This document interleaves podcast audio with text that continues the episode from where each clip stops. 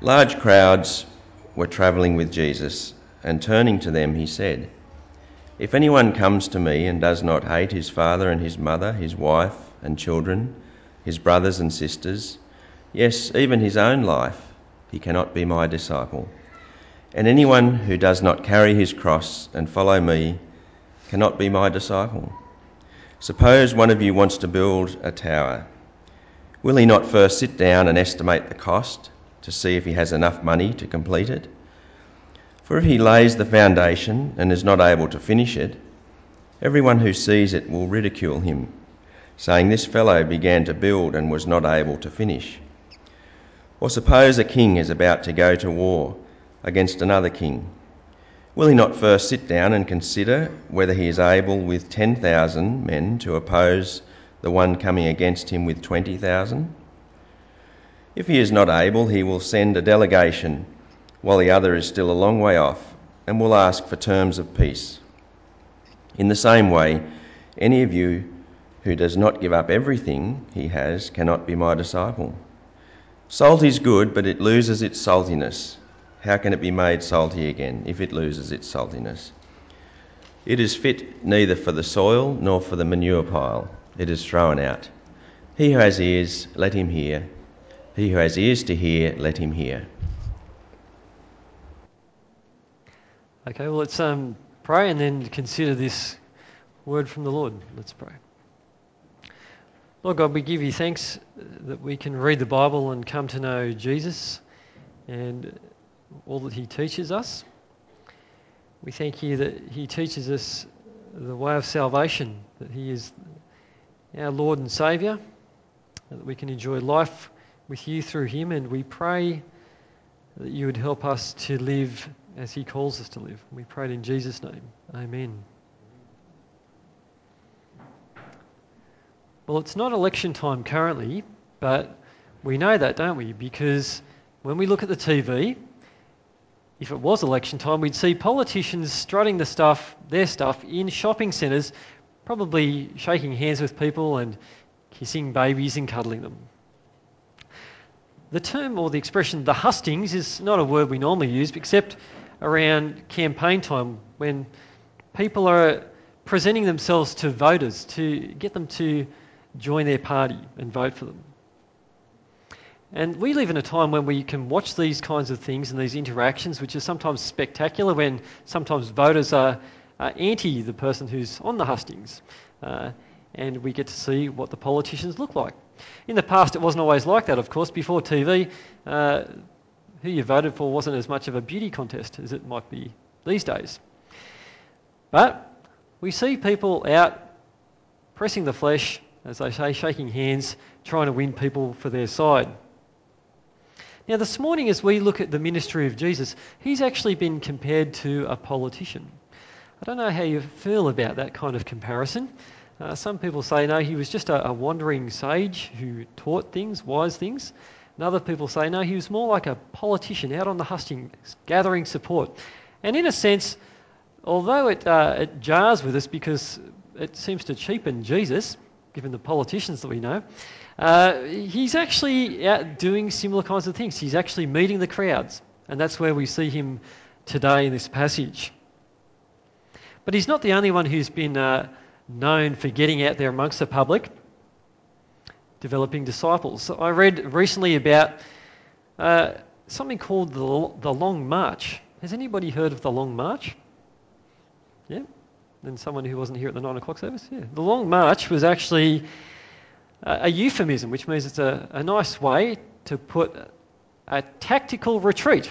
It was actually the Red Army that uh, had this big long march. You, you lost someone, haven't you? Here he comes. In China, the Red Army was trying to drum up business. They were trying to tout for business, as they say, amongst the peasants.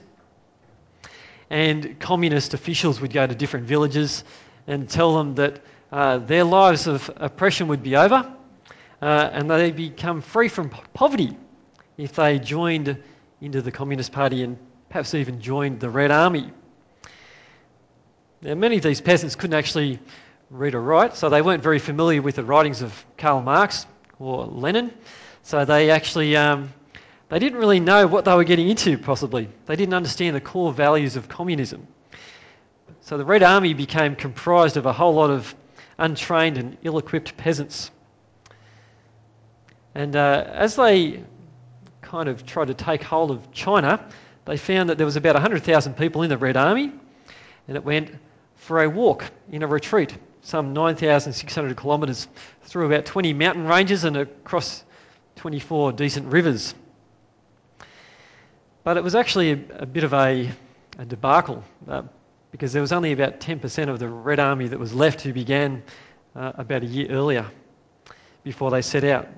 It seems that those who were being encouraged to join into communism uh, as the source of avoiding poverty and oppression, uh, well, they were actually invited into something that they maybe didn't quite understand. There was a lot of hard work to get them to be recruited. Uh, but is that what we see of Jesus? Does he actually try to give a hard sell to recruit people? And who is it that could make it into Jesus' group? If it was pretty easy to get into the Red Army, is Jesus' group like that as well? Could you make it in pretty easily? Who would become one of his disciples and stand with him in the kingdom of God? Well, that's partly where we're on in this part of the book of Luke. Jesus is on a journey and he's moved out of that situation, that episode where we saw him with the leader of the Pharisees in that little household situation and a meal, and he's now out on the streets. And large crowds are traveling with Jesus. So he's got an invitation to all kinds of people. And in verse 25, we're told that turning to them, he said, Plenty of things. But before we get to those things, I want to say that this stage of his ministry, we should be familiar with the idea that he will be on the road. Because back in chapter 9, he tells us that he's on his way to Jerusalem. I'll read out for you chapter 9, verse 51. As the time approached for him to be taken up to heaven, Jesus resolutely set out for Jerusalem. Now, the, another translation was that he set his face towards Jerusalem. So he's, he's keen to get to Jerusalem. He knows that no prophet can die outside of Jerusalem, and he's coming as God's Messiah to be the one who will die and rise again for sins. But right now, we're at a stage in the journey where he's gathering together disciples and he's calling people to himself. But it's not going to be good enough for people just to have tuned into him and heard him along the way. Even like us this morning, it's, it's okay to sit in here and read the words uh, in the pages and listen to Jesus. But there's actually warnings given to people who just hear him on the journey. And this is what we're told a little later in Luke's Gospel, in chapter 13, verse 24. He said to them, Make every effort to enter through the narrow door, because many, I tell you, will try to enter and will not be able to. Once the owner of the house gets up and closes the door, you will stand outside knocking and pleading, Sir, open the door for us. But he'll answer, I don't know you or where you come from. Then you'll say, We ate and drank with you, and you taught in our streets. But he'll reply, I don't know you or where you come from. Away from me, you evildoers. So we could be in that category too, where we can sit and listen to the words of Jesus in the same way that the people in the streets could hear from him but it's not just enough to, to have heard him being spoken about. We need to have a personal relationship with the Lord. And so that's my question for you this morning. Are you confident, are you sure that you've got a personal relationship with the Lord? Jesus came as the one who came to serve his service and to give his life as a ransom for many. But on the day of judgment, when we meet God, we won't be able to say, oh, I've known about Jesus because I heard the Bible taught. The question is, have we just known of him or do we really know him? And if that's a, a, question where you're at this morning, it'd be good for you to get an answer to that or resolve that perhaps even today. I'd be happy to talk with you or Scott or talk to someone about being sure that Jesus is your personal Lord and Saviour. Well, Jesus then continues and gives an all encompassing call to the crowds, and he gives us a call as well. In verse 26, he says, If anyone comes to me and does not hate father, mother, wife, and children, brothers and sisters, yes, even their own life, such a person cannot be my disciple. This is pretty strong language, and we know that he's talked elsewhere about loving your neighbour. Here it comes as a, as a bit jarring to hear the word hate being thrown around, especially with family. So we've got to ask what's really going on here? Well, hate in this instance is language of preference. It's, it's talking about uh, giving up an allegiance to someone's own family, for argument's sake, or, or to your own, own goals and dreams, and having an allegiance to Jesus that comes first. From time to time, we have to make choices, don't we? Uh, think about when you go to a restaurant and you look at the menu and you think about what you'd like to order. I know my wife finds it hard to choose when she goes to a restaurant. And I find that pretty handy actually at times as well. So she says, um, What should I get? And I think about what I'd like to eat. And I say, she, should get that. But the thing that makes it hard for her, as well as the fact she doesn't always finish her food, so I get that as well, which is pretty good. But the difficult thing about choosing is if you say yes to something, you're saying no to something else. If we choose this, we have to say, well, we're not going to have that. And I think that's the concept that Jesus is tapping into when he's, when he's talking about hate. It's kind of, well, you, you either choose to come after me or you'll choose to forsake me and have something else that's the upper hand in your life. Would you sooner choose to follow family or follow Jesus as Lord? Would you sooner choose to follow your own selfish, self absorbed desires in life, and I can say the same thing for myself. To do our own thing and to forget about Jesus and forsake Him, or we sooner have Him as Lord. Our allegiances, according to Jesus, to anything else should be considered hate in comparison to our allegiance and loyalty to Him. Now, this can take shape in practice. I've noticed even in family, some people, uh, they come to a knowledge of the Lord Jesus, they have Him first in their life, but they find that their family doesn't see life the same way. I've got a friend who finds that he's got a strained relationship uh, with his parents now. It's nobody in this congregation, it's a, it's a mate from a while back. And uh, although he's chosen to follow Jesus and have him as Lord and Saviour, it's affected his relationship with his family. It comes at some cost. But he's understood that by Jesus being in very nature God, he owes his allegiance to Jesus. And he can't turn back. He's, he's, he's got Jesus as Lord and Saviour. And it's irresistible for him to, to turn away from that. And so life comes as a bit of a compromise. Jesus is Lord, and family comes a distant second. Have you had to make choices like that? Well, I'm not advocating Christianity as a cult as I say this. This is a little disclaimer here. Just because we say yes to the Lord Jesus doesn't mean we need to cut off from family. Sometimes you see that in cult groups where the cult leader wants people to cut off from their family members uh, so that they can actually benefit, probably financially and in their power with a particular cult group. But the Bible doesn't, doesn't seem to encourage that. It says that we should look after our own families.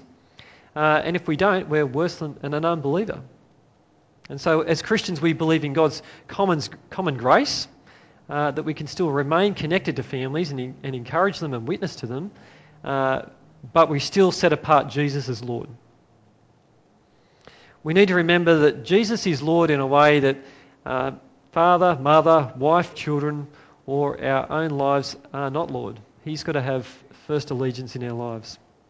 Well, what kind of life is it then to follow Jesus? We're at the point where we're looking at the cross bearing life in your outline. From verse 27, it says, And whoever does not carry their cross and follow me cannot be my disciple. To understand discipleship, we've, we've been given this illustration, this metaphor of the Christian life as cross bearing. And we need to put ourselves in the shoes of the person who's carrying some hard, horrible, heavy wooden cross on their way to die. They know they're on their way. They know that the game's up And there's a whole lot of things in life that they're not going to be worried about. They're not going to be worried about what kind of shoes they're wearing as they go to die on that cross.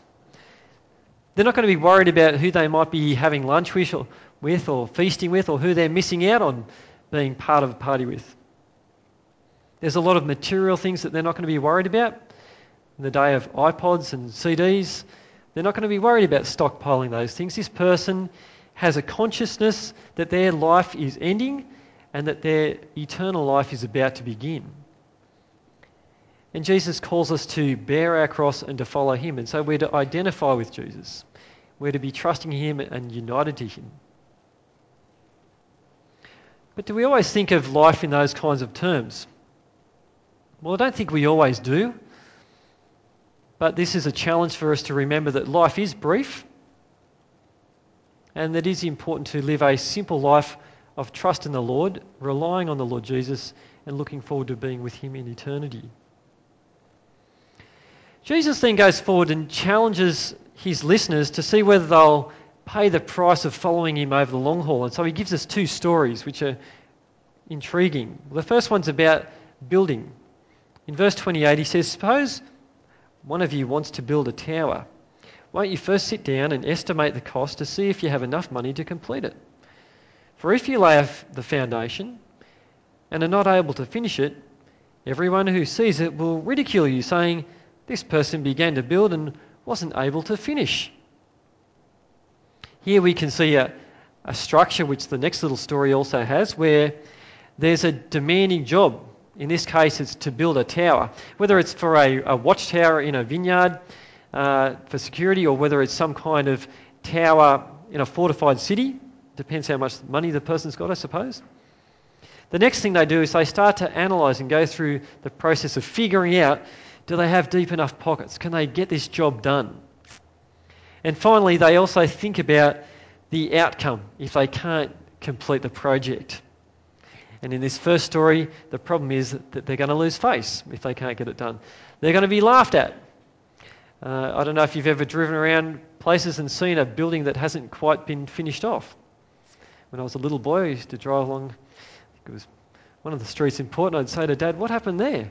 Well, of course, the poor builder, I think, either ran out of money or something else terrible happened. But that's the problem. If you can't complete it, you, there is trouble. So, what's Jesus really getting at here? He's saying, look, normally in people in life with important things, people give some thought to it. They weigh it up before they dive in. Because they know that if they butcher the job, they'll get ridiculed. He's saying, look, you need to weigh up whether you can even be my disciples and follow me over the long haul. In the second story, we look at a picture of battle. In verse 31, he says, Or suppose a king is about to go to war against another king. Won't he first sit down and consider whether he's able, with 10,000 men, to oppose the one coming against him with 20,000? And if he's not able, he'll send a delegation while the other's still a long way off and ask for terms of peace. Again, the same kind of structure applies. There's a challenging situation. They start to work out is it possible to actually overcome? And they think about if not, what's the result? Now, the, the setting for this kind of logic might also be bound up with what people are relying on, possibly as they think about how to stand right in God's eyes. Some people might have been thinking, well, if I've just got the right family connections, maybe that'll be the thing that, that gets me into the kingdom of God. Or if I can just rely on the good things that I've done, maybe those are the things that I can rely on to get me into the kingdom of God. But Jesus is saying if you're going to rely on those kinds of things, it's like the person who ran out of money building the building. It's not going to be enough, it's going to fall short. The only thing that's really going to help us get into the kingdom of God is to trust and obey Jesus, isn't it? It's the trust and obey story. We trust his work, and then in response to the salvation that we enjoy with him, we then obey him and hold fast to him for the rest of our lives. That's the single minded kind of life that Jesus calls us to, which is again picked up in verse 33. He says, In the same way, those of you who do not give up everything you have cannot be my disciples. He's driving home this point that Everything else apart from allegiance to Him should be in second place. He sets out the terms and the conditions for our discipleship. And he's saying, like the song we sing with the kids sometimes, Jesus, number one. That's who he has to be in our lives. If we're going to enter God's kingdom, we have to have Jesus as number one. Well, finally, he concludes with the parable about salt. In verse 34, he says, Salt is good, but if it loses its saltiness, how can it be made salty again? It's neither fit for the soil nor for the manure pile. It's thrown out. Whoever has ears to hear, let them hear. If the salt loses its saltiness, if that could happen, then it's useless. Salt's actually pretty good for preserving things. In the days before refrigeration, you could preserve meat and stop things going rotten.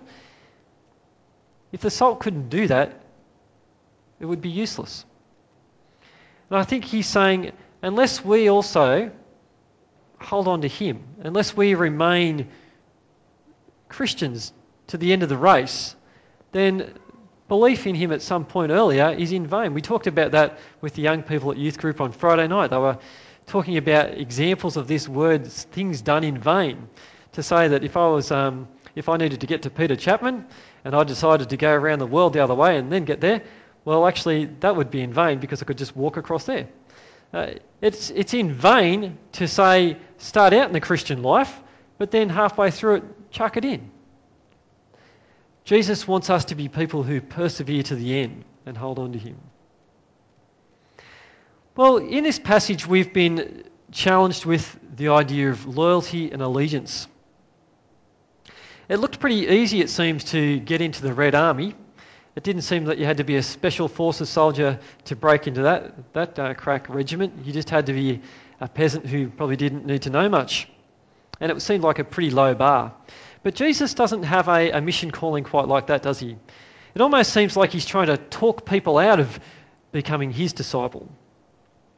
We can't even get off first base. We can't even join his team unless he's number one in our lives. And the price could be high. It is high. It could involve strained relationships with family members if we come after him. We won't always see eye to eye with perhaps folk who we're connected to in our families who see the world differently. When it comes to time, it costs us, doesn't it? To actually be part of God's family together and to put life energy into each other, to build one another up. That's a cost. At work, we might not be the, uh, the most, the life of the party at work, the, the person who's most popular. We might not always fit in that well either. People might look at us like we've got two heads because we're Christians. It comes as a cost to be a disciple of Jesus. And in some circumstances, it could even mean us costing our own lives. I was born on the 24th of August. That probably won't mean much to you, but it's actually the day of St. Bartholomew's Day. Does anyone know what St. Bartholomew's Day is? No? No, good. This will be hopefully interesting. On the 24th of August, in 1572, that was a dreadful day. What happened in France was that there were a number of people, a lot like us, who were Protestant Christians who were benefiting from the teaching of John Calvin, who actually found themselves gaining, I guess, a bit of a groundswell in France. There was something like around 18 million people in France in the 1500s, uh, but there became a Protestant movement which took hold, and about a million people uh, were like us. They were called the Huguenots, and they were uh, trusting in the sufficient work of Jesus for salvation and, and, relying on that solely to get right with God, not joining some sacramental system to try to cooperate with God and somehow earn our way to life with Him. But because the Protestant movement sort of gained currency, there was a situation where some noble started to marry into the Protestants, uh, and the Catholics didn't like it. And there was a time when the Protestants went into France to celebrate the marriage of uh, some of the nobility into, into the Protestant sort of community. And at that time, they realised that, well, some of the leaders of the Protestant movement had come into Paris, which was a walled city, and they thought, well, actually, we could probably wipe out the leadership and put a stop to this movement straight away. And so on the 24th of August, they, they um, started to hunt down and kill the, the leaders of the Protestant movement. The very sad thing, though, was that it didn't get contained in Paris. Unfortunately, it, it wasn't just one day where the Protestants got killed off. It actually spread throughout France, and so it became a season, open season, if you like, on killing uh, the people who were just like us. They, they believed the same kinds of things. They liked the writings of John Calvin, just like we do. And that's because John Calvin was trying to grasp hold of what the Bible actually taught and help people to see that he was in line with what the, the apostles and the early church actually taught. And unfortunately, it's estimated that up to about 50,000 men, women, and children included were killed off because they maintained their allegiance to Jesus. They maintained that salvation is by God's grace alone, that it's found in Christ alone, and not by works, so that we can't boast that we've earned our life with God. That's what allegiance to Christ can come down to, can't it? I don't like pain, especially not mine, but that still seems to be part and parcel of the cost of following Jesus as Lord. Well, may God help us to be people who don't just start the race uh, and chuck it in, but stand the test of time and continue in the gospel, continue to hold on to what Jesus has done for us, and finally to enter his kingdom and enjoy salvation at the end of the day. Let's pray. And Lord God, we do give you thanks that we are called to be your people. And we pray that you would help us not to take for granted uh, the wonderful teaching that we can receive from your word, which is a comfort to us and gives us assurance of our salvation with you that comes through your grace and is found through faith in Jesus alone. Lord God, we pray that you would help us to persevere with that faith, not to depart the race, but to stand the test of time because you're working within us. And we pray that you would help us to hold on to Jesus as Lord.